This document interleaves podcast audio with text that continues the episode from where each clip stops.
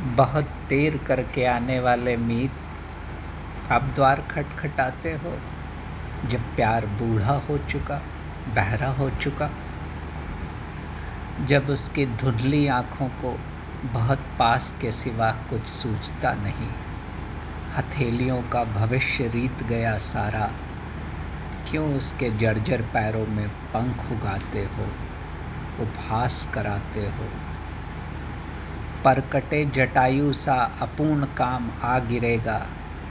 जाने कौन से तपते पत्थरों पर पटकेगा, सिर मरेगा। मुझे अब वसंत की हवा से ठंड लगती है।